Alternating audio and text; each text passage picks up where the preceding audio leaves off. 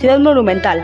Bienvenidos. Hoy os traemos a la Ciudad Monumental, una ciudad donde están los monumentos más importantes del mundo. Empezamos por España. Eh, acueducto de Segovia. Es un acueducto romano que llevaba agua a la ciudad de Segovia. Se construyó en el siglo II después de Cristo, a finales del imperio de Trajano y a principios de Adriano, y fue declarado Patrimonio de la Humanidad en diciembre de 1985 y tiene 167 arcos. La Sagrada Familia. Es una basílica católica ubicada en Barcelona que se empezó a construir en 1882 y todavía sigue en construcción. La diseñó Antonio Gaudí.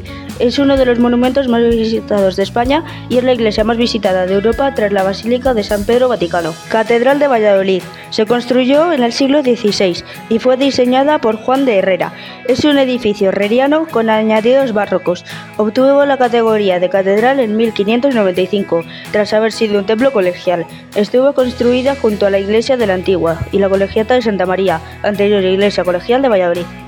Ahora vamos con Francia. La Torre Eiffel es una estructura de hierro pudelado diseñada inicialmente por los ingenieros civiles y está construida tras el rediseño estético. Está situada en el extremo del campo de Mar. Fue construida en dos años, dos meses y cinco días y la Torre Eiffel fue la estructura más elevada del mundo durante 41 días. Notre Dame es una catedral de culto católico. Es uno de los monumentos más populares de la capital francesa. Notre Dame se de uno de los edificios más señeros y antiguos de cuando se construyeron de estilo gótico y se terminó en el año 1345. Parque de los Príncipes es un estadio de fútbol y está situado al oeste de la ciudad de París. Fue inaugurado el 18 de julio de 1897. Allí jugaron fútbol y rugby entre 1972 a 1997 de la Constitución del Estado de Francia.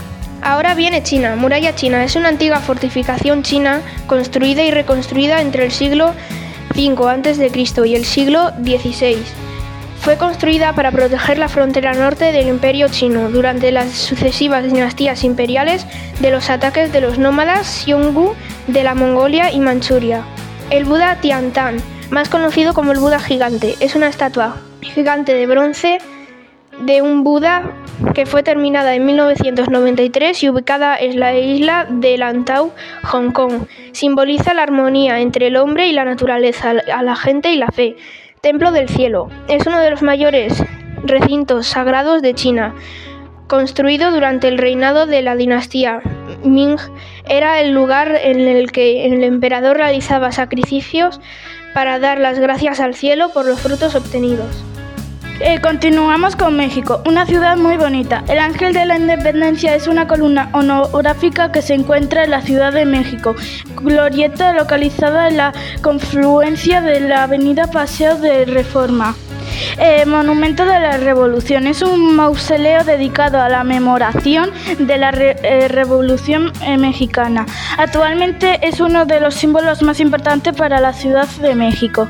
El Palacio de Bellas Artes es un recinto cultural ubicado en el centro histórico de la Ciudad de México, considerado el más importante para manifestación de las artes de México y una de las cosas de ópera más renovables del mundo. Hasta pronto.